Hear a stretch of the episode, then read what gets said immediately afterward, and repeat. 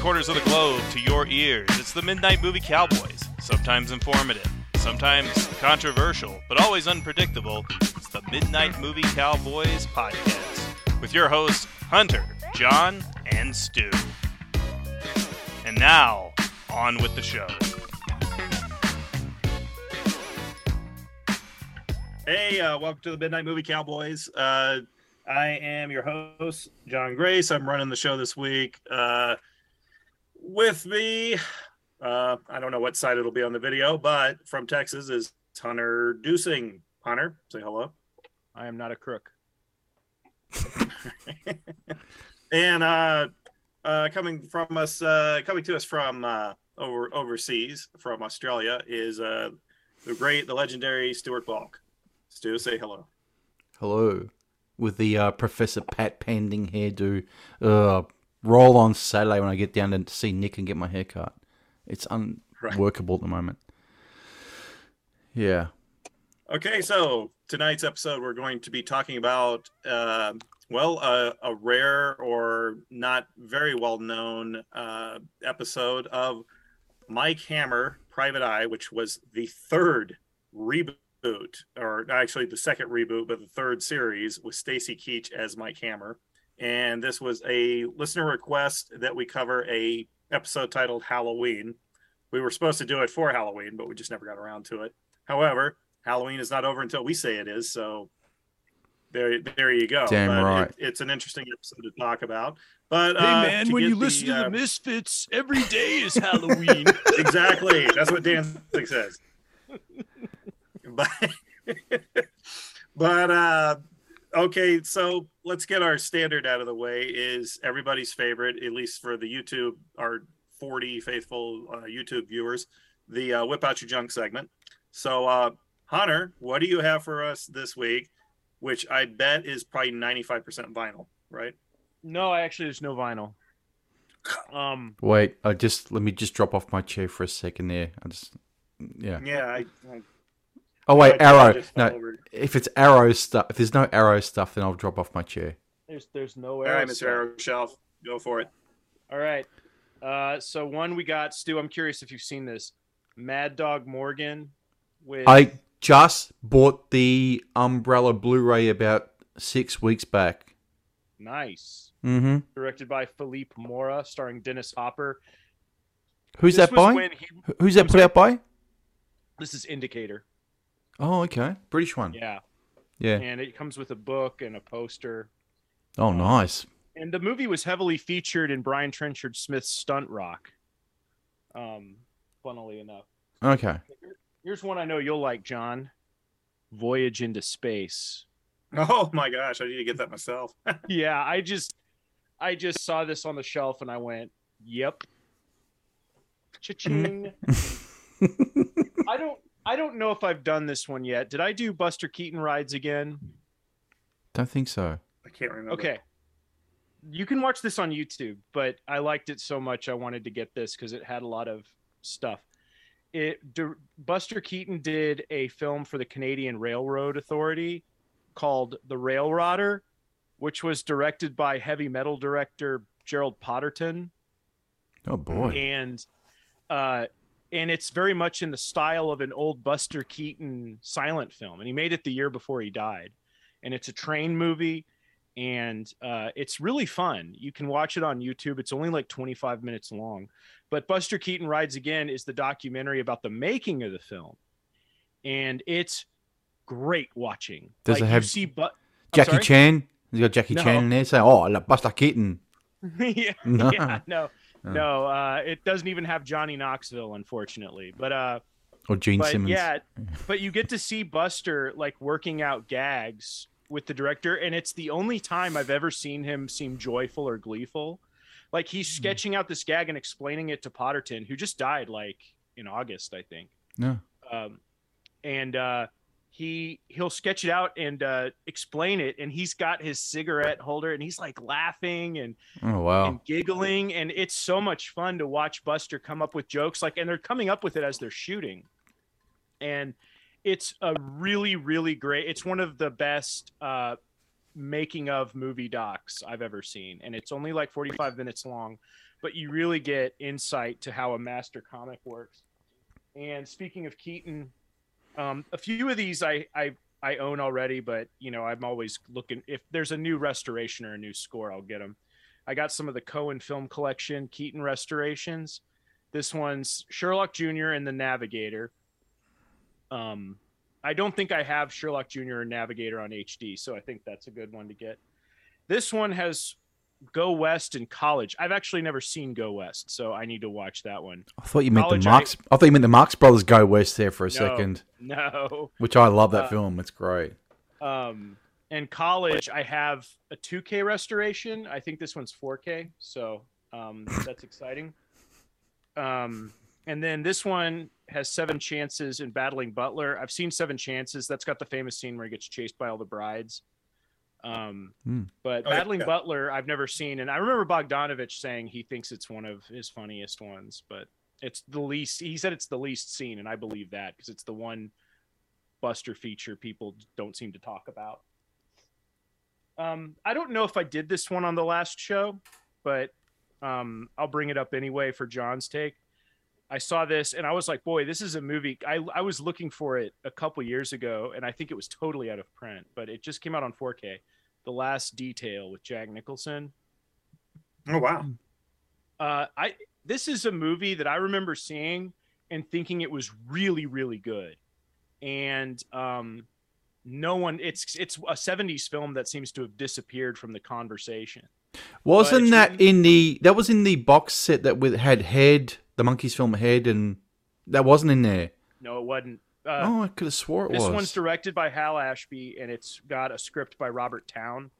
Um, it's got Jack Nicholson, Randy Quaid, Carol Kane, but it's it's a really good movie. I think at the time it had the most f bombs of any It did. Yeah, I remember the front cover of that Yeah, on yeah, the VHS correct. tape, but it had the speech bubble with the no f and Navy is gonna f and sign me up. Yeah, Yeah.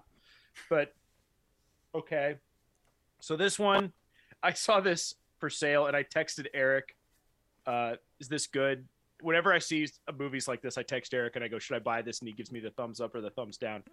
Two Mexican westerns, Hot Snake and Guns and Guts. you've got too much money. You're earning No, too I- much I, I, money. gotta tell you, these have been uh, over the course of some time. You know, Oh, okay. Yeah. uh, Three 'cause days. we didn't do any of these on the Monsters month, but this one. No. I don't, I don't know, Hunter. I'm observing. Uh, I want to note, Hunter. I'm observing a Kino Lorber shelf. Uh, let's say about- yeah, yeah. there is a Kino Lorber shelf right there. Yeah. Okay, wait. Yeah. Does it have losing it on that Kino Lorber shelf? If not, it's worth nothing. Losing it? No, I don't have losing. It. Get onto it Yeah. now. Losing it. Okay. Yeah. Um, this was one I got this one a while ago, but I've been meaning to get into these guys. I got a Laurel and Hardy Blu-ray set. Uh, Oh yeah, I have that. Great. They don't What? do it for me, Laurel and Hardy. I just and speak. You know what? Speaking of um, Buster Keaton, never seen a Buster Keaton short. Nothing of his ever. Oh, you got to fix that. Go, No, I don't go have watch. to. Go watch uh, the General or Sherlock Jr. Sherlock right. Jr. is really short. It's like an hour long. It's great comedy. All right. and uh, it, his comedy is very physical. Uh, it's really cool. John, here's one you'll like. Uh, again, this one's I, I've had it for a while. Um, Kamen Rider Kuuga. What the? F- I heard that was out. I haven't, haven't picked it up.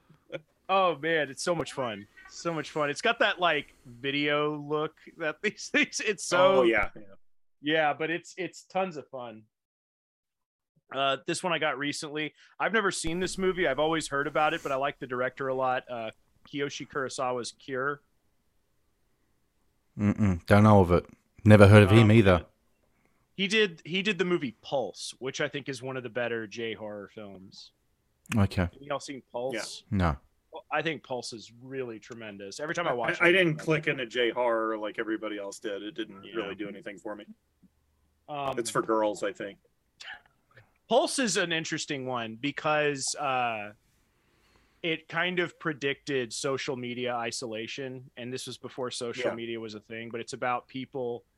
Uh, it's about lonely people on their computers becoming so isolated until they become ghosts. It's very interesting. Pretty, very apt for today's Yeah. society. yeah, no. It, so it- it's all a Facebook hunter. and like the world yeah and the world's like ending around them and nobody seems to notice it's very weird um okay and the That's last one i Twitter. got's a book uh you know john's gonna roll his eyes but quentin tarantino's cinema speculation Uh, Christ.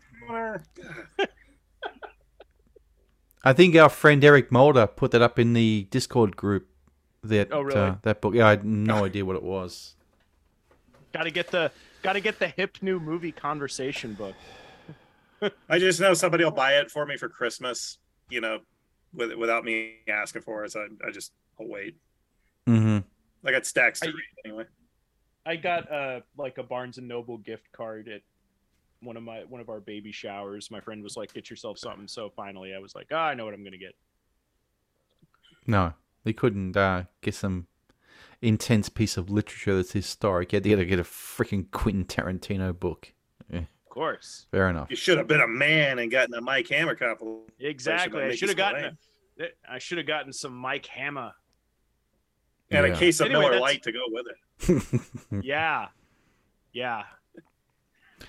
Anyway, uh, that's Alright. it for me. All right. All right, Stu. Okay. I got some books, movies, and CDs. So I'm gonna get through it real quick. I found this one at the thrift store the other week for three dollars. Don't know if you boys have read it. It's called Rebels on the Back Lot. You know, I read that a long time ago. Okay. And uh, I just Is read the that back. the I thought- '90s '90s movie?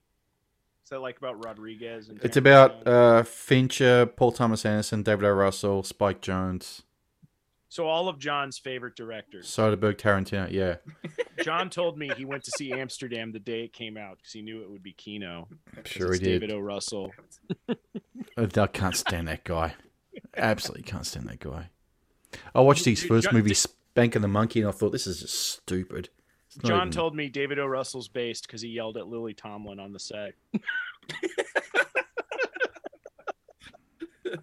and upset George Clooney. Okay, moving on. Yeah. I got this book sent to me. Got this book Oh, sent to me by sick. Nesbit. Um, goes for an absolute fucking fortune these days. The Exorcist screenplay. Oh wow! Uh, uh, has the Exorcist screenplay and William Peter Blatty's Legion screenplay in the same book. Oh wow, that's cool. Yeah. So um, looked it up and I said to Anthony, "You, you know what it goes for?" Uh, he goes, "I don't care. Have it. Four hundred bucks plus. It goes for." Jesus. I know. All right. Uh, moving into movies, I've just got the one this week. Uh, had to get this before it goes out of print, which is Nightbreed by Arrow. Oh With, nice. um, the, thea- theatrical and director's Uh, cut, I believe it is. the the uh the not the not the Cabal cut. cut. No, no, it's not that. No, Oh, it's not. Okay. no, it's that's the that's 140 something minutes. This is two hours, and the theatrical's 102. But um, Oh, it's the media home entertainment when they put out a director's cut. I think on home video. I think Which that, it- I think they put one out that was sort of in between the theatrical and the yeah, one that they mastered from VHS. Yeah, and the, the VHS Which quality was apparently cut. really, really bad as well. So, um, yeah, I never saw it. All right. Um, moving along, pick this up for a buck at the thrift store in Perfect Nick, the American Graffiti soundtrack, two disco.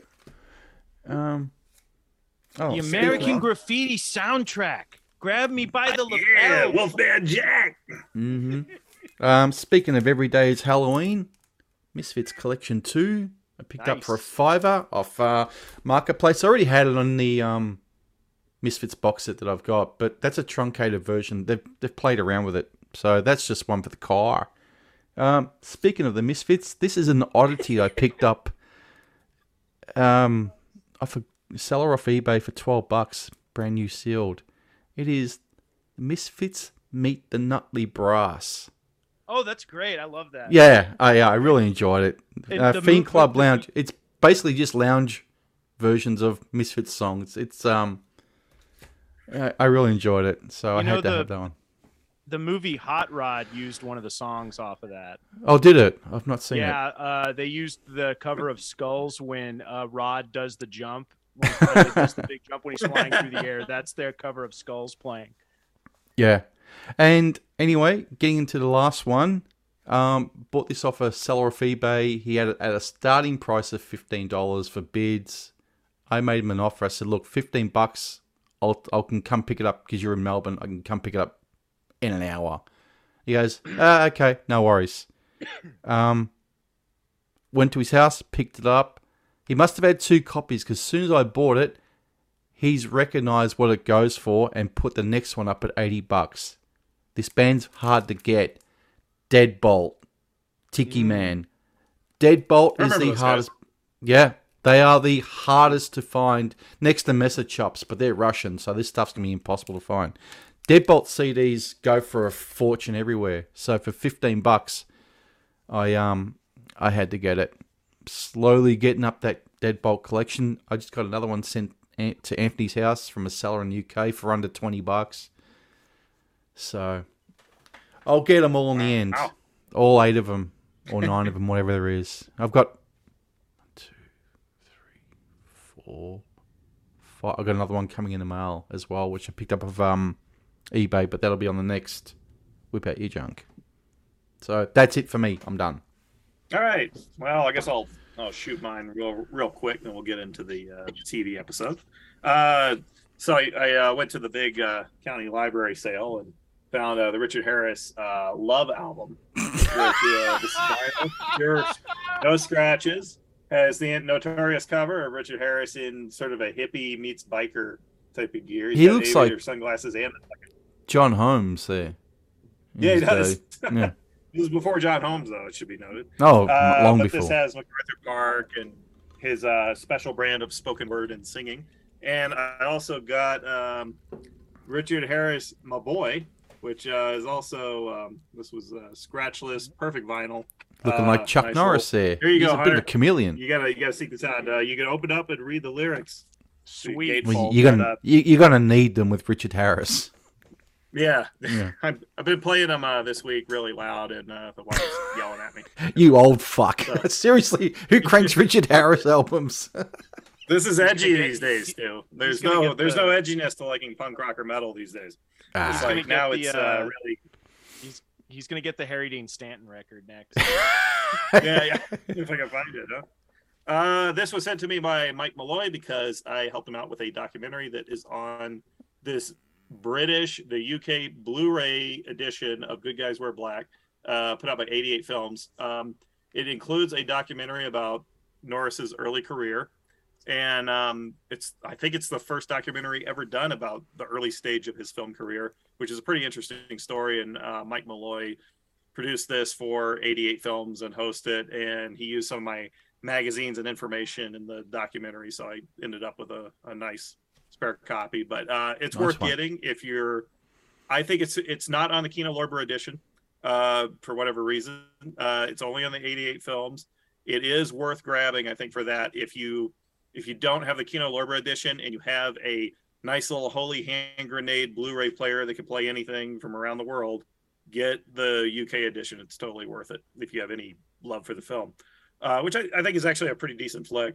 And um, otherwise, uh, I don't know if I've shown this before, but it is the Pentangle uh, complete album box set.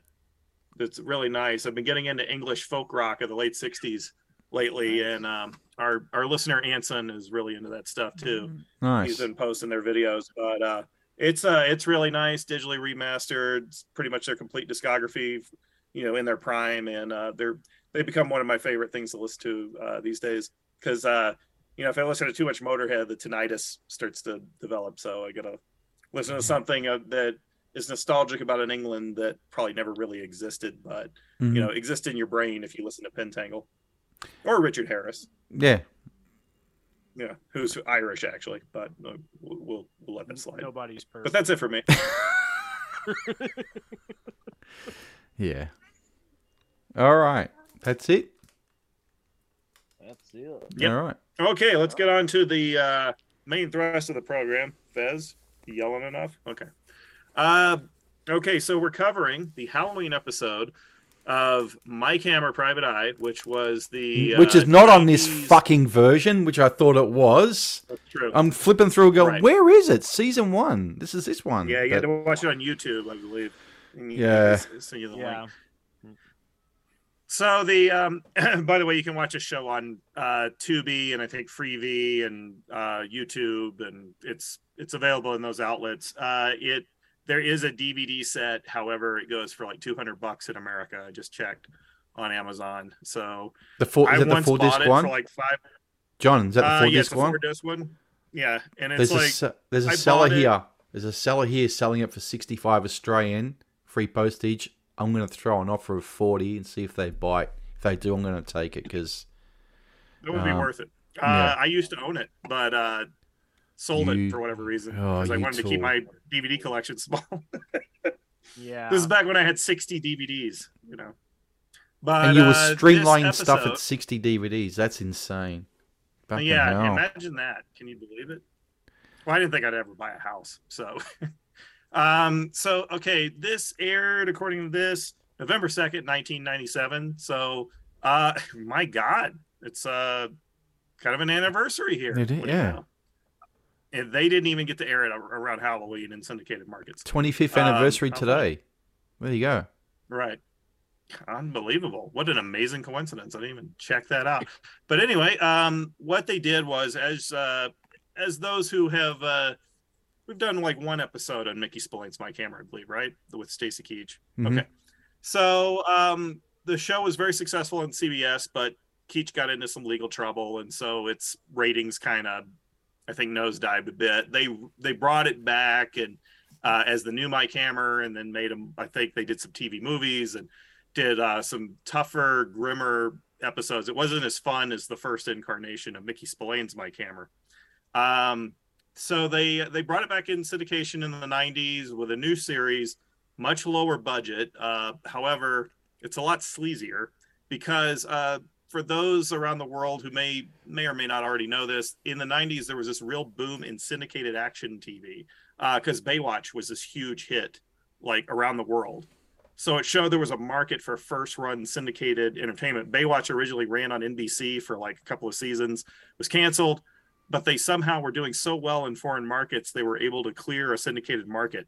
And uh, so local ch- stations would air this, and they got great ratings for Baywatch. And Star Trek: The Next Generation got outstanding ratings, often better ratings than network John. shows.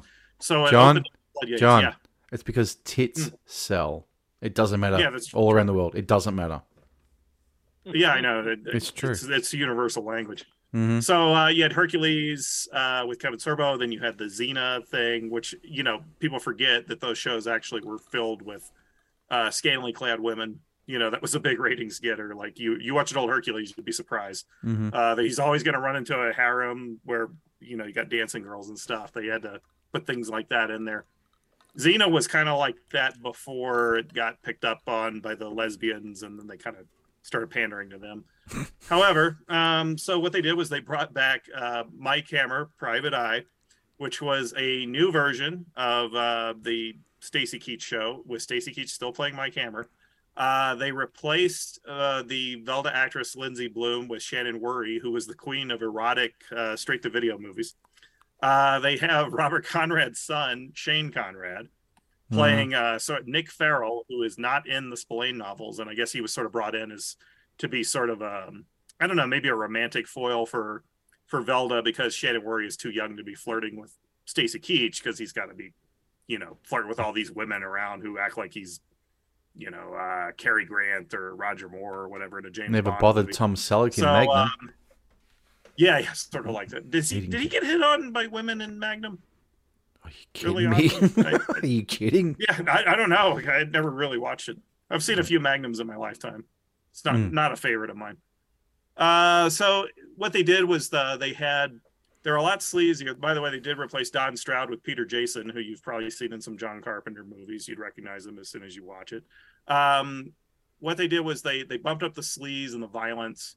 Uh, the it's a much cheaper show because it doesn't have that network budget, but they just kind of make up for it by doing the more suggestive, almost pre Sin City type of like there's a there's a finale in here where you get kind of a bondage imagery that you wouldn't get on the network version of the Yeah, show. there was like kind um, of thong type stuff going on. I was Yeah, there was some whoa, thong whoa, action. Hey, hey, hey. yeah, that was like this. yeah, they did. They cast some Well, like, some you know, good-looking model actresses. baby. That Got her facing away. you'll get a knifeful. but uh, so this episode was uh, supposed to air around Halloween. It aired November second. It's set during Halloween. You have sort of a uh, a cult killer who is in. Uh, he's in prison. He's obviously based on Charles Manson. You have. Um, You know who he is? sort of satanic rituals. John, you know who, Who that guy is? That Who? is, I forgot his character's name, but he is in the Porky's movies. Cyril okay. O'Reilly is the actor, but I forgot who he plays. But um, yeah, He's a Manson type guy named Corey. Halloween Boy, ends. they really Nick that it. one, you No. reckon? No, this movie, I mean, this show, Halloween Ends, is a remake of this episode of Mike Hammer, because Halloween Ends features a guy named Corey, who's on There you go. Halloween impersonating Michael Myers. so, so So he's doing here we copycat have killings. guy- we Oh have my gosh. killers impersonating Corey. so Corey, I was like, this is a sequel. Corey's in prison and people are replicating his murder. hey, give Dang me an it, idea for a pitch there. I might try to throw it Yeah. Blumhouse. Yeah, call Jason Blum. Say I have a pitch. Mike Hammer versus Michael Myers, and Corey. Yes. back. we'll, bring- we'll dust off Stacy Keach, bring him in, you know, get him a good stunt double. But Mm. but uh, of course they uh, they have the Vincent Bugliosi type of uh, lawyer who's turned his experience of the case into a bestseller, and they make all these references to you know a, a pop culture world that they've created that we don't really know about. We have to be informed by, and um, I mean, there's not much of a mystery to it, even though it is a mystery, but any experienced viewer of this of the of these type of shows will figure out who it is. You can tell by the acting style. That just gives it away every time. I call it the Matt Houston uh, solution because if you watched any episode of first season Matt Houston with Lee Horsley, you could always figure out who the killer was by the way the actor was overacting when he was confronted by uh, Matt Houston. So It's yeah, just could that you are, uh, yeah, yeah, takes a bit of uh, bit of thinking to who it is. I can't say I Yeah. actually picked who it's, it was. it's not it's not British mystery quality. You know, No. it's not it's not Poirot. No. No, Um, so we get uh we get uh Mike flirting with some of the former Manson girls, I mean Corey girls. Mhm. Um like Corey's working in a Angels. yeah, yeah, Corey's Corey's Corey's uh Satanicas or whatever. What, Yeah. what did Glenn Corey's Danzig call his Devils. uh Devilinas? Mm. Nina's, yeah. but but you get like um you'll get Mike Hammer beating up uh some biker type bouncer who just gives him lip at the tattoo parlor and he hits him with the the double slap on the ears and then punches him in the face. That was that was Yep. pretty good. Cheap Yep. choreography. When you when you need a fight in a pinch, that's all you need. Uh Keach was in pretty good shape for this. Uh Shannon Whirry looks pretty amazing and camera angles definitely emphasize she I looked love- great. So I love the opening were- credits. you were catching this at two in the morning, it was perfect viewing. Oh god, yeah, I love the opening credits. They just start on her her chest yeah, and just zoom out. yep, Oh man, yeah, beautiful. yeah.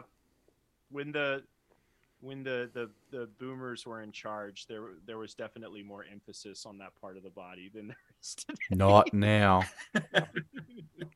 Could you imagine a Kevin Smith directed Mike Hammer episode? It'd be atrocious. Well, Mike Hammer would uh, get killed and apologize to all the women he's wronged first before he uh, Yeah. died, and then and then uh, his his like uh, you know hmm, how can I put this?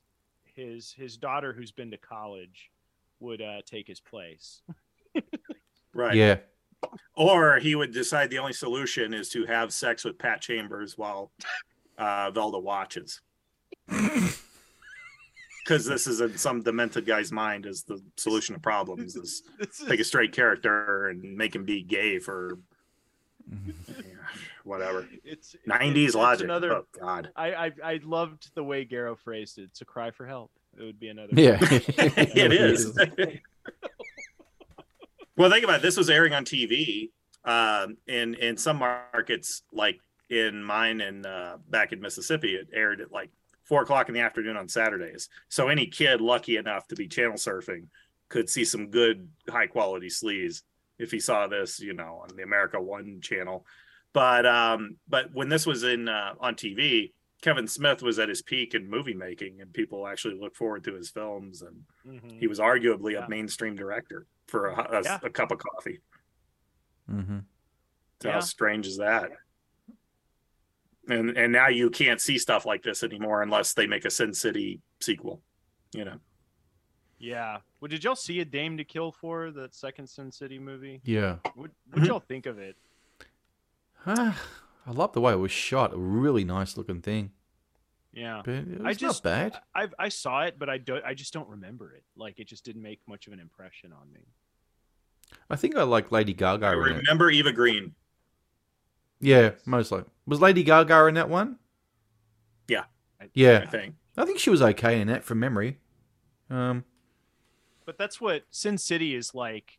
You know, it's like Frank Miller's uh, Mike Hammer novel on steroids and LSD. He's admitted as much. He he says this is basically bringing when he was 12 years old. I guess he got into his dad's Mickey Spillane novels and was reading them. And this was his the type of comic book he wanted to read when he was 13 or whatever, reading Mike Uh, Hammer. And, I've got that second Sin City on um, 3D Blu-ray, and watched it Oh, in really? 3D. Yeah, yeah. Oh, it was dirt cheap. It was less than ten bucks, so why not? But it was a bit of a bit of a flop, but um, yeah, I don't. the think most. R-rated movie I think I saw that year Mhm.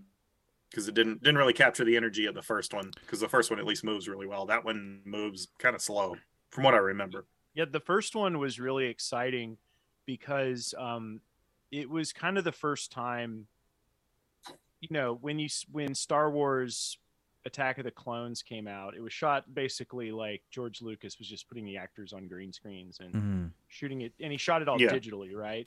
But that's George Lucas. You kind of Right. go like he has a. He's got an army of it. He's got his own world, you know, where he can do. wh- wh- He can just say, "I want this," and it somebody it'll be on his desk in the morning and no Uh, one questions it. when when Mi- Rodriguez made Sin City, I was that's when I kind of went, "Oh, this this is what you can do." Because that was Yeah. a a, digitally created world, but it was simple and it was stark and it seemed like it was low budget but still like well done. And I remember thinking, "Oh, the possibilities for this are huge." I think Robert Rodriguez was kind of the first director to take what Lucas was doing and apply it in a low budget way, in a way that uh, was quality. You know, Well, he, he was doing it more even before that with the third Spy Kids film that was yeah, in he 3D. did it with Spy. Yeah, he did it with Spy Kids. Although, like, I think those movies were kind of an eyesore, while Sin City wasn't. You know, Mm. you know. Yeah, Um, and uh, also, you know, and, and when he made Once Upon a Time in Mexico, he shot that all digitally. Um, Mm. even though it wasn't all like done on green screen. Yeah. uh, he was taking uh, he was doing a mainstream film digitally which was you know that was when that was edgy to do that i guess i mean people had done it before but you know still, I still like that one. That Once Yeah. Upon a Time in Mexico. I enjoy that film. I- i like it because the plot is completely incomprehensible and it doesn't matter because it's just all about aesthetics and Yeah. one liners and looking cool smoking cigarettes and Look at. Johnny Depp's mechanical hand. Oh, it's Yeah, awesome. but it's just like you know when I, I remember watching it and going i have no clue what that was about but that's the way a lot of spaghetti westerns are you know it's like what's the plot i don't know who cares the guy looked cool while he shot people like Yep. that's all i want Yeah.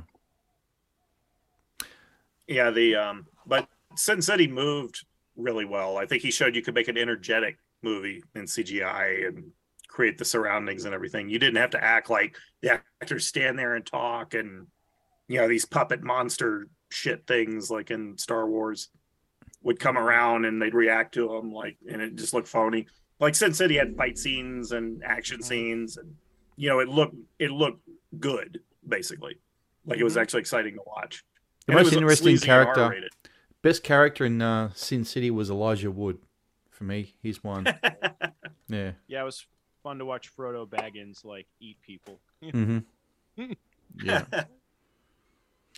And then that was a um, Mickey cast. Rourke with the Mike Hammer jaw prosthetic to make him look Oh, like the yeah. Mike Hammer of the books.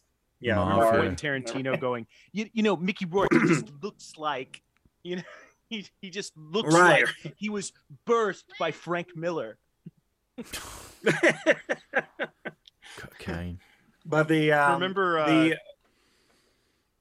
oh, I was gonna say, remember Robert Rodriguez like brought him in to direct a scene to like try to sell him on shooting digitally, and he directed, Oh. I think, the scene where Clive Owen's talking to Benicio del Toro's corpse. Um, yeah, that bring me How to the head of Alfredo Garcia knockoff stuff, basically. yeah, oh yeah, absolutely. Yeah. Right. Well, the um, I should I should reference it because I know we have people listening who don't quite get it, but uh, Mickey Spillane's paperbacks in the '50s were huge seller. They were the I think he was the number one selling fiction writer of the 1950s, and the, they he pretty much created the paperback market. But the paperbacks had the sleaziest covers for even for the 50s. I mean, even now for today, I don't even think you could do those covers on editions. But you'd always have a gun you'd have a, a near nude woman in jeopardy or looking seductive and they sold like crazy and 12 year old boys read these and so i think it might be better for society if young boys read mickey spillane instead of j.k rowling Young boys You know, don't we read. might get a tougher And generation yes, but please they don't, don't read. read. don't yeah the the harry potter crap and all that you know um yeah yeah it's the oh that's we've we've seen the social effects of this guys we Teen, can't teenagers do not have the um, attention span to read a book unless they are forced to in school. To pick up a, to pick up a book, that's sad to pick up this good one and read it. That's a screenplay, but it's a book. Uh, right no, too many pages. I can't read it. yeah what are you gonna do? mean, we're Play- getting to a point where kids won't watch movies they they, Oh, they yeah. think movies are, are going to be oh too yeah long they, and- they i think uh Mm. the short form video stuff like tiktok has really wrecked attention spans because i remember when vine came out i got on vine Mm-hmm. and I was going, "Oh wow, there's all these little creative things people are doing. Like it was pretty exciting." And then I noticed like I had zero. I I noticed watching movies was torturous.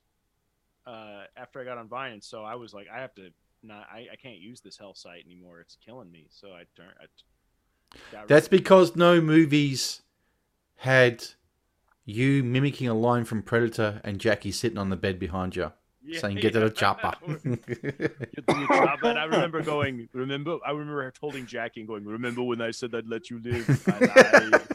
and I, oh, Jackie. Man, I can't believe you remember that. oh yeah, yeah. It's just Jackie on the bed like this. I just piss myself laughing. So, Oh, um, what did you, uh, Hunter? What did you think of watching this? I think this is probably the first time you watched a Stacy Keach, Mike Hammer. yeah, I, episode, I think I saw one of the movies a long time ago. Um, Yeah, but this was my first time seeing this show, and uh, I liked it. It was uh, it was kind of the sort of sleazy, lurid '90s TV that you know I wasn't allowed to watch around this time. um, you know, uh, but I like Stacy as Mike Hammer. Uh, he's cool. Oh yeah. My first Yeah. Uh, exposure to Hammer was Ralph Meeker uh, playing the part in Kiss Me Deadly, which I always loved. I know the people who made those who made that movie hate Mike Hammer, but sorry, you can't you can't make Mike Hammer not cool. You know? No. yeah, it's a uh, backfire effect with that movie. yeah, they It's were like- trying like Screw those Yeah. commies, break his opera records. I don't care. yeah, Mm. exactly. it's like oh yeah, oh, he's a bully. Oh well, you know, I No, Sorry. he's bullying commies. Ooh, whoa. he's bullying. he's- I'm sorry, he's I'm bullying shocked. people that's that are terrible. So fine with me. Yeah, Um, but uh, yeah, I love the. I, I it's kind of like you know what it reminds me of watching. It's like watching Forever Knight or something, which we've been threatening to do a show on, where it's got that. Video we still got to do that episode, Hunter. We got to do the big yeah, Forever do. Night. We got to do. We got to do a Forever Knight episode. Um, but Forever Knight kind of has that late, mid to late '90s kind of TV sleazy aesthetic. Kung Is that that The Knight Legend- Rider um, knockoff, whatever it was, Forever Knight. Forever Knights. It's about a vampire cop. Oh, Uh, okay. Yeah, it I thought it it was a started Rider. out as starring Rick Springfield, and they did a pilot that became a TV movie, and uh, it ended up moving up to Canada, and uh, it starred a, a different get around Win Davies. He's a Welsh guy. You know, the name's weird, Mhm. um, but it has John Kapelos, who was in all the John Hughes films. But uh, yeah, it's it. When I remember watching. Uh, that and then I saw some of Kung Fu: The Legend Continues, and I went, I think the people who made Forever Knight produced this because it just feels so similar, and it turns out I think they was. did. They're all shot in Toronto, and you know they Mhm. used a lot of the same actors and in, Oh, and the- background background shots and everything. Yeah, and apparently the guy who created Forever Knight wrote Friday the Thirteenth Part Four, the final chapter. Oh God. Was that Barney Cohen? I can't remember. yes, Barney Cohen, very good. Yeah, Oh my gosh, yeah, you got it right. Yeah, man. my weird recall memory worked. Oh my gosh. I just saw. I watched Friday the Thirteenth Part Four recently, and I saw the bar- screenplay by Barney Cohen, and I was like, Barney Cohen, Barney Cohen. I know that name. I saw it on some show every go round, and it, it was Forever Knight. What did you think of Friday the Thirteenth Part Four after a eh. rewatch? It yeah, I know. I was the I- and- same. That's one that fans love because I think they love. I think they like Tommy Jarvis or something. They like seeing being seen as horror fans. You Mhm. know, like they all think of themselves as little Rick Bakers or Rob Bottins. You know, you know, like that. But uh, Jason's barely in it. Yep. um you know crispin glover is memorable as one of the teenagers uh and i think them watching the old like silent stag films is kind of fun but Yeah. i mean jason's like he's just you just kind of see flashes of him and it's like oh it's got gore effects by tom savini but again it's kind of wasted like i like part two a lot Uh, Yeah. part three i like more Yep. but uh i don't like it as much as part two but yeah i even like part five more you know like it's just Yeah. I just in like um someone was saying I like it because it has the Joe Zito style. I have never seen a Joe Zito film I've liked. I'm sorry. You know, I think his Cannon films are kind of garbage. Mm. But um I, re- I remember thinking part four was very mean spirited. I think even Mm. like the kids weren't even all that likable. no, like I remember all a kinda- girl laughed. At, Yeah. well, girl like rejects Crispin Glover and like laughed at him. Am, Mhm. am I Yeah. misremembering? I think no. it's just like everybody was. All the girls were bitches and all the guys were like unsympathetic, except for Crispin Glover and Mm. you know Yeah. maybe Tommy Jarvis. I don't know. Like I didn't like the characters. Like if I don't like the characters, like I can't get into this dumb slasher formula. Yeah. at all Yeah. because I don't I don't mind seeing Jason kill them because it's like, well, maybe I'll get a glimpse of a good Savini effect or something. But I mean, Yeah, it's not a that's- series I dig at all. You know, it kind of had a memorable opening with the hospital, but that's about it. Um Mm. Yeah, And, uh, but you know, I, I watched that one because whenever I've done Friday the Thirteenth, I do part two, uh, or I'll do maybe part three. The first one very occasionally, Mm. um, or I'll do the crazy ones like Jason X and Freddy versus Jason. Um, but I kind of four through uh, Jason Goes to Hell. I've only seen once. You haven't seen six more than once, part six? No, and that's It's one not I'm bad. going to revisit. Yeah, Yeah. 'cause that one I remember liking. Um, I remember New Blood. I mean, New Blood uh, didn't really make an impression on me, Seven. Um, yeah. Eh. and yeah, and then Jason Takes Manhattan is really stupid. It That's is, kind of yeah. why it's fun.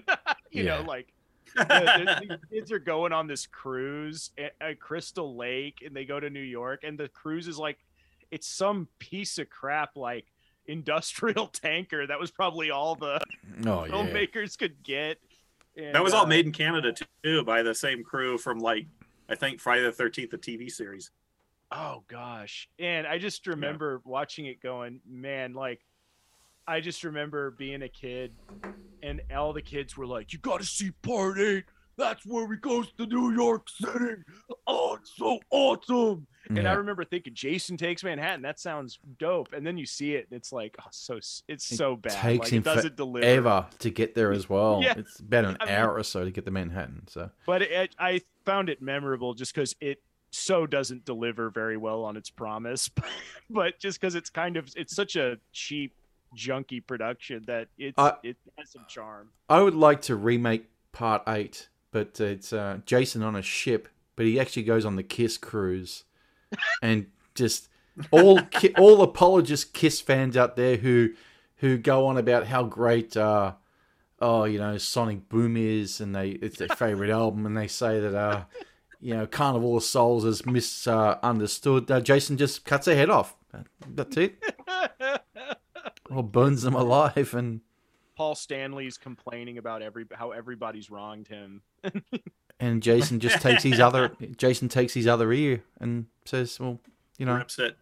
shit happens." I the only person Tom Jason doesn't kill, effect and just pulls it. And, you know, the only person he doesn't bloody kill ear. is yeah, the only person he doesn't kill is Gene Simmons. He's like, "You're all right," he just gives Gene the uh he gives Gene the that and Gene's because yes. that's the one everybody would want to see die, and it would just be funny if he didn't. Actually, Gene sets up Jason. He pays him a lot of money and promises promises to resurrect Camp Crystal Lake and says, "Just get rid of the others." He he peels off Tommy Thayer's face and puts an Ace Frehley mask. on. Yeah. So, Stu, you were new to this incarnation of uh, the Keach Hammer. So, what what was your impression of it, other than the additional TNA and blood that they couldn't get away with on network TV?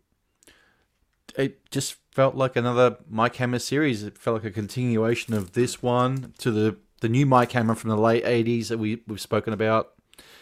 It, it really felt like just a, a another successor to that. It didn't seem like it didn't seem like Clerks Three. Oh boy, he's really old. He he's not looking the part. Stacy Keach is barely aged. Okay, there's only 15 years between. I think or 13 years between uh, the first series to this one. Yeah. Um, but Stacy Keach is Mike Hammer. There's there is no no other substitute. He it's a sort of role he can just go straight back into it. you know, put the hat Yeah. on, put the put the trench coat on. He's right. It's like Peter Falk of Columbo. He's he can just walk straight back into it after many years of, of absence from the role. Puts on the Uh, fedora and and you know, Yeah, put, uh, puts puts on the forty five and he's Hammer. You know, Yeah. he's got that mustache and it'll take Yeah. five minutes to get back into that part. But I, I really enjoyed it. It was trim. It was, you know, quick. It it didn't lag at all. yeah, Um, yeah, no, it was perfectly fine. I I liked the supporting cast. The story, uh, you know, it was okay. It was, uh, you know, It was sufficiently Halloween, you know. yeah, it, it was. An, Yeah. It was What enough is that line? there. He goes, "My friend Blue didn't liked pumpkin pie, but not when he was the filling." Or Yeah. something. there, there had a lot more comical quips in this series than what the other ones did. The other ones had them, but not not like this episode did. I do want to go back and get that series. I, I want to try and track it down because I, I need it on the shelf. You know, it's um, um unless and I'm hoping Via Vision might get it because uh, they put out the other two, so Mhm. hopefully they'll get their hands on it. Um, the only thing hurting this one is uh, I think it's uh, different different owners. Like Oh, the okay. original series is owned by Sony, Sony, and this one I think is owned by some syndicator. You know, because Keach basically I think optioned the rights himself or something, and this is sort of like a self production. And because his wife has a role, um, she's not in this episode, but she plays like a uh, a yoga studio owner that neighbored with his office or something, and she appears in other episodes. Hmm. Um, another thing to note yoga. is. Um, yeah. Al- although um however uh our he didn't direct this episode but greydon clark i believe directed a number of episodes in the series nice. yes friend of the Mr. show Mr. Mr. Wacko, uh, Greydon Clark. Yeah. Mr. Joysticks, you know, he directed Clark. black shampoo so he could do this sort of thing pretty easily i think yeah. and um and that was a one thing i noticed is uh boy they could definitely get away with a lot more than they could on cbs because boy every girl that you see she will be scantily clad at one yeah. one time or another on that show you're gonna get what you want so Well, that I was uh, actually- it was you know- basically I was glad you explained the Yeah, go ahead. syndication thing because Mhm. I had no. I was sitting there watching it, going, "How'd they get away with this much in 1997?" You know, like I was going, Even the profanity is a little mild for, or it's actually raunchy. Like you couldn't say piss Mm. and bitch on TV that casually, even in the 90s. And so they were able to get away with some stuff language wise that in syndication that you could not do on network TV because they were so strict about a lot of that stuff. Still, even in the 90s. Unless it was Fox and it was X Files, and they can get away with a few, few things. you Or WWF Raw. They were On getting the- away with a Yeah, shit ton. yeah. On the X Files, you could have an episode where a bunch of rednecks keep their armless, legless mother in a drawer for breeding, and you know, Oh, and oh, it's kosher. Yeah. that that I, I saw the interview with James Wong, and he goes, "Yeah, that episode is was the impetus for the V chip. It was. Remember the V chip? T- yeah. TV ratings came around like right after that aired because that thing was so shocking. Yeah, the Surprisingly, V- they weren't around for this. yeah, yeah. no Although kidding. I think maybe it was. Maybe by then I think uh, this this probably had a V rating or mature rating or something like that. Well, but it, God, it's in syndication, they'd air it at Saturday afternoon at two o'clock or something. You know. I think uh, what, what was funny was, you know, I'm watching Satanic Rites of Dracula to get ready for that because I thought we were going to be doing that tonight. And Yeah. you know, I'm watching it and I'm like, I for some reason, like every movie I've seen lately has like devil worship scenes in it. Uh, like I watched Werewolves on Wheels. You seen that movie? Mhm. I haven't seen it. I thought it was gonna be like a fun werewolf biker movie, and half the movie is like a black mass, and like these. Yeah, it- I, it- I've heard it's kind of dull, but I've never seen it. it's it's boring. Yeah, I turned it off. But like I was going, this is some Yeah. This is like a bunch of Crowley stuff. I was going, what's going on? And then I watch uh Dracula A.D. 1972 and then that has devil worship in Mm. it and then you get Satanic Rites of Dracula and that one's like, you know, pretty full on with like the nudity and stuff like that. And I was going I never got as far as that one. We I got to the first one, and then obviously the pin was pulled. I was like I was like, man, Hammer was really trying to, you know, sell some tickets with some blood and boobs in that one. But uh, and then I put, and then I'm like, okay, we're doing Stacy, and then I turned that on. I'm like, oh great, more devil worship. like this isn't everything I want. You, you feel like you've read an 800 page Dennis Wheatley novel. I, I feel video. like the, uh, I feel like what's his name? Uh, I feel like Dan Seatler's Strange Rituals group is like casting a spell. You know? because he's relentless with those postings. So Oh yeah, he, But he finds every spoopy post on the internet and puts it in there. Well, it's it's the most Halloweenish uh, you'll get this week, I guess. You know, you got to reach peak Halloween with your satanic rituals.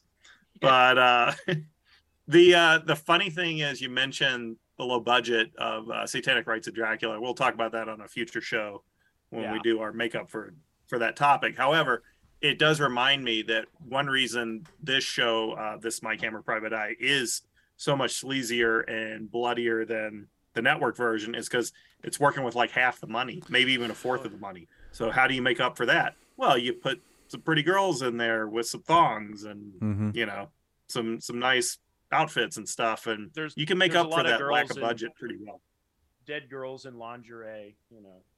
Yeah, Mhm. yeah, exactly. And then I mean they had like blood on the the woman the woman in the bathtub and everything. It was just like, wow, this is almost like watching Satanic Rites of Dracula with Mike Hammer on the Mhm. case or something. But Yeah, that's what I was, and and.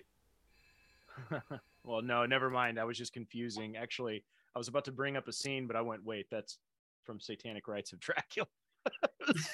Irrelevant. they are to starting to meld background. together in my memory.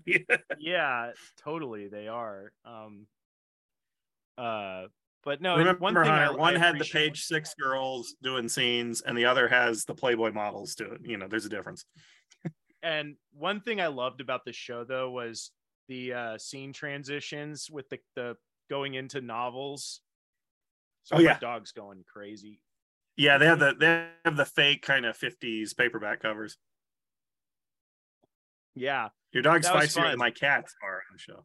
yeah no your cat's an angel compared to buster this Yeah, Fez is in my lap right now, and he's being very good and quiet. this, So- this is the Hey, Buster. of, This is the face of evil right here. The pure evil. Like, he is he, like I feel like Doctor Loomis. I'm like he's evil incarnate. He's the devil. Blackest eyes I've ever seen. I saw his eyes, the blackest eyes, the devil's eyes. The evil is gone from here. When he leaves the house, Yeah. he goes outside. But that that's something that I don't think low budget filmmakers realize today is like if you want to make up for a lack of budget, get some hot girls and have some groovy violence and you can kind of make up for it as long as you get it tonally correct, you know. Yeah, is sex is kind of gone from movies. In the, it's almost like it's been replaced by correct politics. Yeah. you know like like this new like every horror movie now it's like it's got to be it's got to have some social message it's got to have some uh some angle like this new film barbarian that came out like everybody's like oh it's a good horror movie until it becomes like a me too screed or something and i'm like Why oh. why do we need to be lectured going to the movies? Where do we already hear all this crap all the time. I don't know. Like, I just kind of want to be scared. You know, uh, want want some thrills, some chills, some spills. You know, if you if you want to have some social stuff, like keep it in the un- keep it in the weave it into the fabric. Don't um, you don't need to pontificate, which is what I think a lot of these movies. Yeah, do. you can also make it vague and make uh, the audience do some guessing. yeah, It doesn't hurt. It doesn't hurt challenge the audience a little bit. That's what I liked. It was such a relief to watch this because it was just like, hey, we know why you're watching this. We're gonna Yeah, give you you what you want to see yeah. in a quick package. You might forget it tomorrow, but we're gonna give you what you want. Yeah, I'm This is a already like, what, what happened? Uh, Mike Hammer ran around looking for devil worshippers. There was a guy in prison named Corey. An evil cult leader named Corey. Yeah, with the big. Uh, it ended with a big, uh, you know, kind of lurid sacrifice scene. And I just remember the dude who was Yeah. going to be sacrificed just kind of getting up off the table, and I'm like, Ro- Robert yeah. Conrad's son. I was about to get uh, sacrificed to the Dark One. I'm just going to get up off this altar now. I'm just going to get like he just kind of gets yeah, up. yeah. What was holding it back? yeah, just all right. Guess guess I'm not getting sacrificed. Yeah, not getting any uh, of the other either. Right. Yeah. Mhm. but it's it's a it was a I thought it was a it was a pretty fun 42 minutes, whatever the hell it was, and yeah. Yeah. it's like you can't go wrong with it really. It it wasn't the sort of Mike Hammer where you watch the go, well, it's a real step down from the other two seasons. It was it was just a continuation. Yeah, Yeah, just the uh, with just a different Velda, and that's about it. And I, I also appreciate seeing a guy like Stacy Keach being a ladies' man. I I, I appreciate that. I, you know, like he's mm-hmm. just he's always got a. I got a new date tonight. Oh, she's been murdered. Oh well. oh, well. Get the next That's- one. You you think the women in New York would learn? Don't date Mike Hammer. You're gonna Don't end up Mike dead. Hammer. And the And reason he's always like, and I remember him going, "One of my enemies perhaps did this," and it's like, dating Mike Hammer's probably not a good idea if he's No. like immediately going, "Yep, bad for something your bad would health. happen. is is this girl would end up uh, dead in a bloody bathtub? you know? Mm. well, remember Marvel Zombies? This is why Peter Parker can't date Mary Jane, at Mm. least in the first movie, because she'd end up like a Mike Hammer girl. So Jack. So Jack Man. Yeah, That's what he should be called. All right. We're gonna rate this thing. yeah, sure. Go ahead, Yeah. Stu. Yeah. All right. I am gonna give it a six and a half. Enjoyed it. It was just uh, more Mike Hammer that I've got to track down and find to have on the shelf. But no, thoroughly enjoyed it. Recommend it. Uh, Mhm. Hunter. I'll give it a six. I think it's perfectly solid. It's the type of stuff that we should have plenty of these days, but don't. But there's always YouTube. Yeah. Yeah, there's even Netflix shows you think they could do something this fun and they never do. Yeah. They couldn't do Mike Hammer now because there's nobody who could do Mike Hammer. There's no one No. out there. Not who Mhm. we're gonna get. uh, the Incredible Hulk guy. I for, keep forgetting his name. Mark Ruffalo. Yeah, no, no, no, no. No, no. And like you, you know, the, the the guy who's the go-to Chad these days is Henry Cavill, but he's too nice. You know, I think Yeah. he's too. Even as Geralt of Rivia, um, like you know, he's still like he just has a wholesome quality to him. You need a little bit of sleaze with Mike. You know, You- Actually, you, you gotta. I don't look at at uh, you like Mike kind of needs to be the sort of uh, kind of have that boomer energy that he's, you know, kind of a scumbag. You know, Mel. Mel could do Mike Hammer. Mel could do Mike Hammer. Shit, yeah. What about Vince? I think uh, Ooh. Josh Brolin could do Mike Hammer. Josh Brolin could, yeah. Yeah, that's a good, Yeah. good call. Do you think? Do you think Vince Vaughn could pull it off? If he get in shape, Mm. Yeah, he seems to have a problem with that.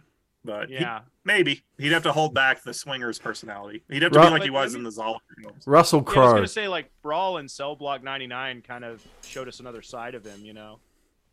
Yeah, Um, if he could do that type of role straight, then yeah, maybe. Yeah, I think he um, could. You could believe like the women hitting on him and stuff, and him making some one-liner And that like Stacy Keach makes a- him show. and he's got enough of like he does kind of have like a a face with a personality that can be kind of scummy. Yeah. You know. Um, Yeah, right. So Yeah, he, could, you he could know. probably, he could probably do it. He could probably pull it off. But the um, I will give it a six and a half. I thought it was a fun. It's a fun continuation. It was actually better than when I watched it 15 years ago on DVD because it didn't impress me that much because I'm just looking at the cheapness and stuff. And remember, pop culture at the time wasn't so emasculated hmm and chemically castrated And the way it it is is. now. So now watching something like this is like, holy mackerel! I really wasn't appreciating what this brought didn't to the what table. we had. exactly. Don't know what you have till it's gone. Are you sorry that it's Yeah. gone? That you got rid of the set, John? hmm You sorry you got rid of it? What's that? The set.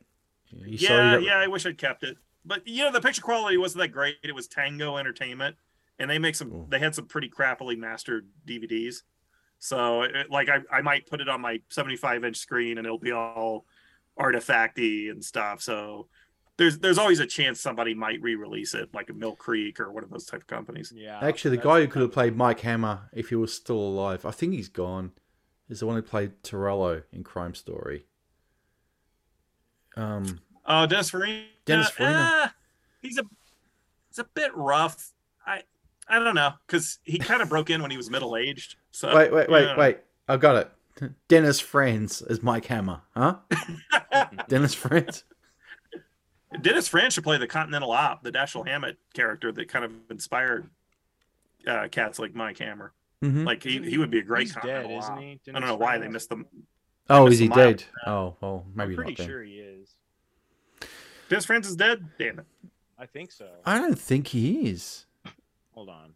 Let's find out. I would have thought he's No. probably just retired. No, he's still around. I'm thinking of uh, what's his name, Dennis Farina's gone. Dennis Farina. That's who I'm Mhm. thinking of. Yeah, Yeah. Mhm. I love. Uh, what Yeah, Dennis it? Farina died kind of young. Mm. Barry Sonnenfeld said when he was talking to he said he was like, you know, Dennis he goes, you know, Dennis Farina used to be a cop and he used to, I said and he was at some of these riots like the DNC riots in Chicago or whatever Yeah. and he goes eh, said, How many hippies did you beat up, Dennis? And he goes, I like you, Barry. I'm not gonna tell you. I want, I want us to have a good relationship. I hope it was a lot. if I'd Yeah, Just a lot. Countless. But- He beat up every member of the mamas and the papas. I hope. yeah, sketch, A wood shampoo. scumbag Papa John Phillips. Go for him especially. Yeah. Yeah. What about Hulk Hogan as Mike Hammer? huh? No? The Hulk? Hulkster? No? Nah, not right. Ah, come on. Hulk Got a little never charm. been- I've never liked him as, and he never had a good. All of his vehicles for movies were terrible.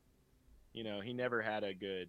He he had some. He was support in some decent movies like Rocky Three and Gremlins Two, but Mm-hmm. you know, like what what what what movies was he doing? Suburban Commando.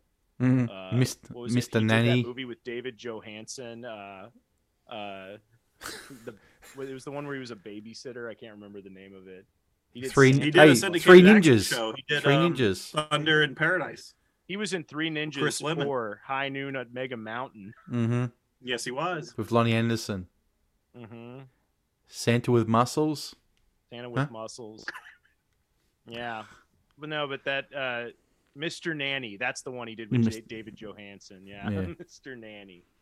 Yeah, that was a piece of crap Home Alone ripoff. Eric and I Shame covered that on you. Our Home Alone ripoffs episode. You know, if you go on uh, YouTube and you type in Hulk Hogan, there's a lot of Hulk Hogan liar, Hulk Hogan, uh, nobody likes him. Is he that disliked, really?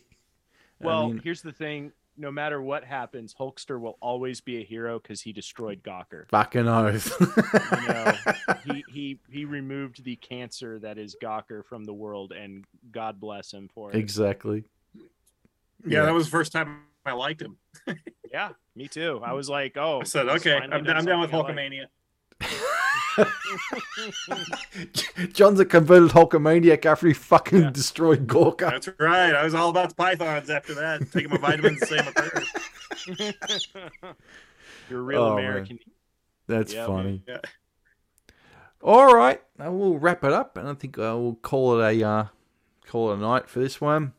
And um, I'll stick around for a double dose of the NES this week. We're a bit bit backed up with uh, Anthony's uh, you know piece of information he's got from the uh, land of Britain.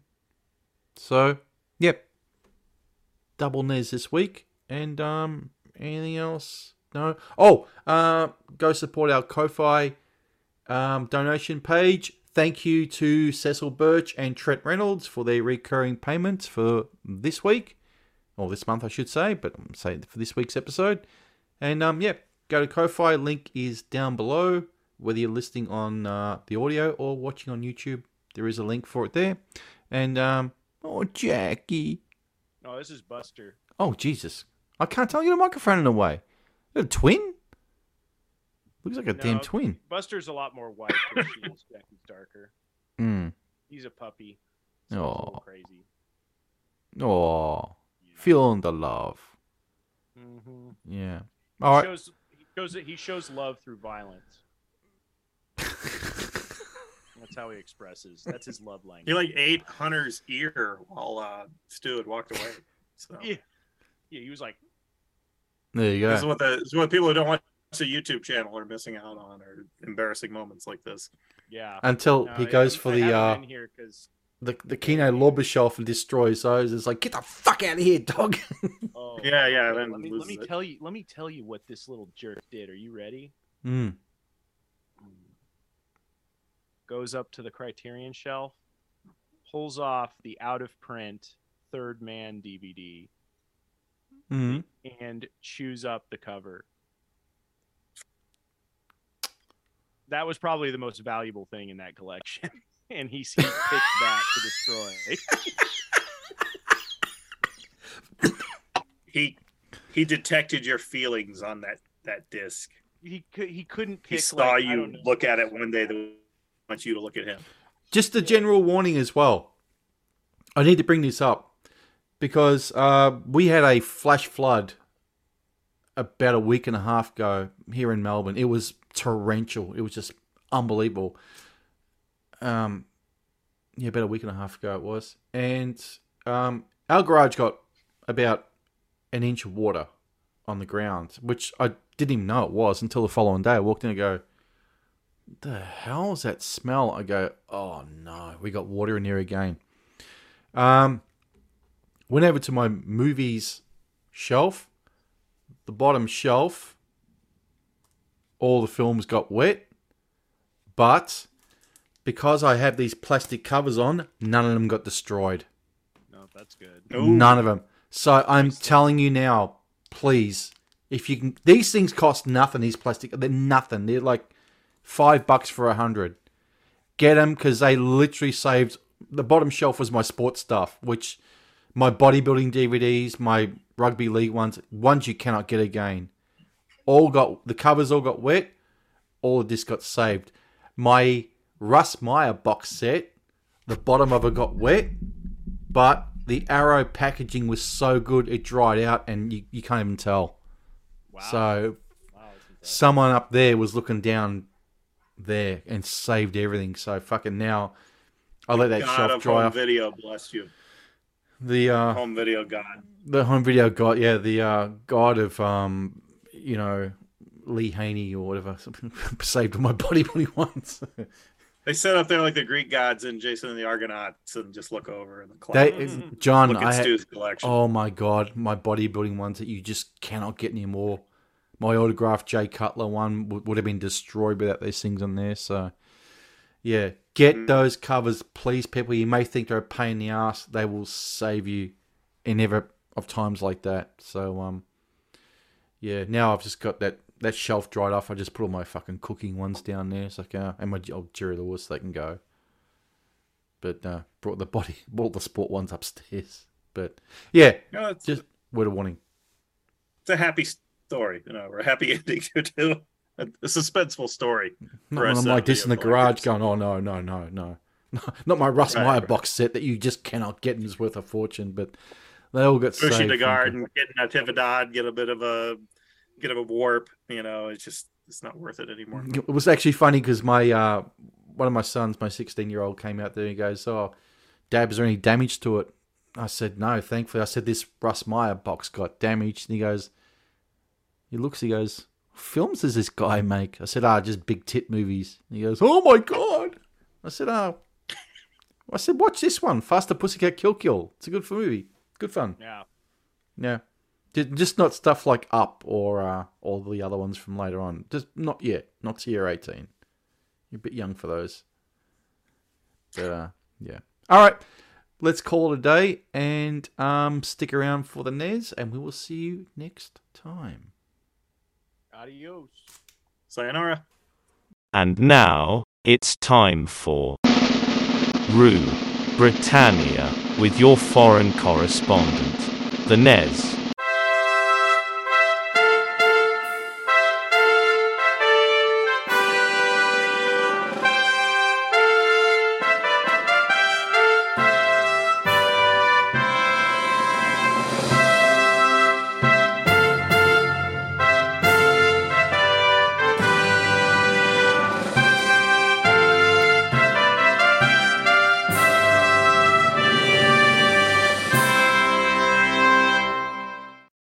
In a move that will surprise nobody than those who think they've been stabbed to death in New York as a lifestyle choice, the Tory government was rocked with more chaos, more instability, and more weakness when Liz Truss tried to bring the government under control, and failed miserably. Having unveiled a decrease in corporation tax as a part of the mini budget three weeks ago, which resulted in the international markets vomiting for days, Truss, having stated that the policy wouldn't be scrapped whatsoever, scrapped the policy.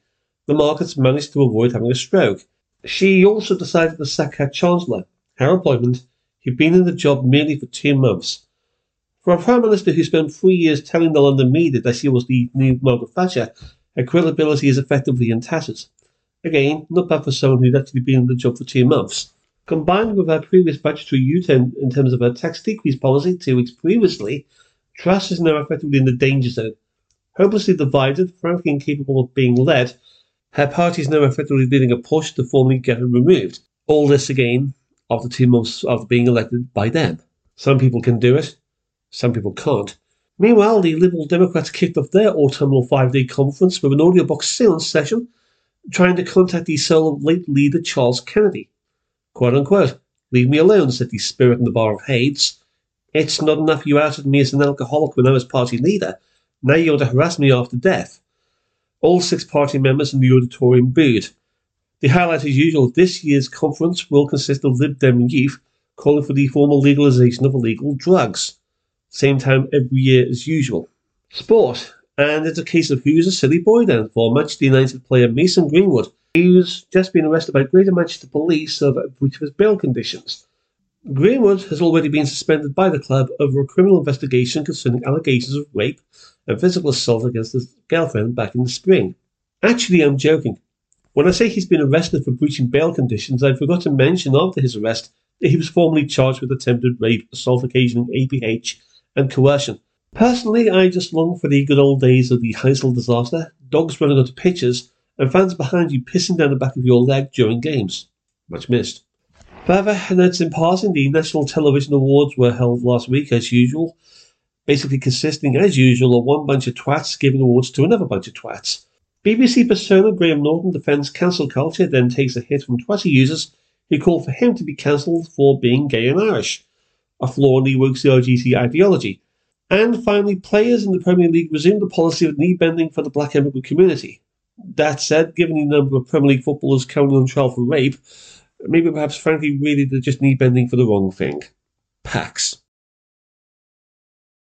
In a move that will surprise nobody other than those who still think Black Adam didn't go missing on its opening weekend, the Tory party went full Tonto again by A. presiding over the political death of Liz Truss, B. implementing an emergency winner takes all style three day leadership election where the first candidate to pick up the support of 100 MPs wins a wooden spoon, namely the leadership, and C, a parliamentary party that will now rebel, destabilise, and plot against the new leader as they did the previous four. As of recording, Shirley has dropped out, his boasting of having the numbers proving to be nothing more than an idle bluff, kind of like his career. The socialist Indian roof rider Rishi Sunak sits and waits whilst former swimming pool attendant and lifeguard Penny Mordaunt struggles but refuses to give in. I think somewhere in the records there's a TV game show in all of this. You know, ITV, Saturday night, Ant and Dec, 7pm, guest a Tory. Comedy, of a sort. And a transvestite stand up comedian exposed his penis live on television last week. I say live on television, it was Channel 4, so nobody actually saw it. Jordan Gray, or maybe Jordan Gay, or maybe Jordana Gray, or maybe perhaps Jordana Jordan something, took out his tudge and struck a Wixar GT blow for, well, frankly, God alone knows just what exactly the piss poor attempt by Channel 4 to revive Friday Live. Got even better, because he then proceeded to effectively play a keyboard with his penis. Remember, kids, it's still controversial to tell anti Wixar GT jokes about other people on the basis of anything. Art and the Luftwaffe's Super Nazi division was in London last week throwing soup over Van Gogh's portrait, Sunflowers, at the National Gallery. Fortunately, the painting had a protective glass window, so no damage was done. Ecoloons later stated that the soup was minestrone, which evidently, frankly, is the equivalent to the idea of a Wuxia GT message wrapped around a brick. Next week it's Cream of Tomato at Picasso's Guernica. Further notes in passing, Tony Blair has no platform at the Oxford Union, which begs the question just what exactly is the point of a university education? The BBC celebrates its centenary by pretending that Jimmy Savile and other in-house pedos didn't exist, and the Wuxar GT contestant was voted off Strictly Come Dancing, in this case a Wuxar GT fat lesbian. Evidently somewhat the fat lesbian Wuxar GT bitch just simply wasn't fat lesbian enough. After all, the show was called Strictly Come Dancing, not Strictly Come Diabetic. Pax.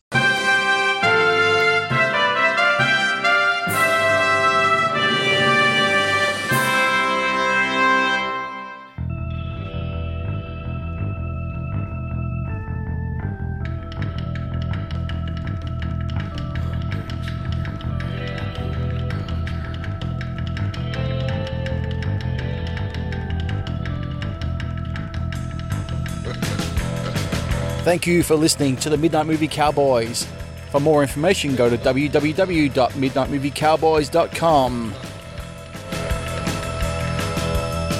For feedback, comments, or show suggestions, go to midnightmoviecowboys at gmail.com. Like what you hear? Head on over to iTunes and leave us a review. Hear us on Stitcher Radio. Head over to stitcher.com and download the app. Want to help the show out? Head on over to www.midnightmoviecowboys.com and hit the PayPal donate. We appreciate all donations of any denomination. Find us on Twitter at MMCowboys. Like us on Facebook. Head over to facebook.com type in Midnight Movie Cowboys. Hit the like button over there. Want to friend us personally on Facebook or follow us on Twitter? Go to www.midnightmoviecowboys.com and find the links from there on the right hand side. Thanks for listening. See you all next week.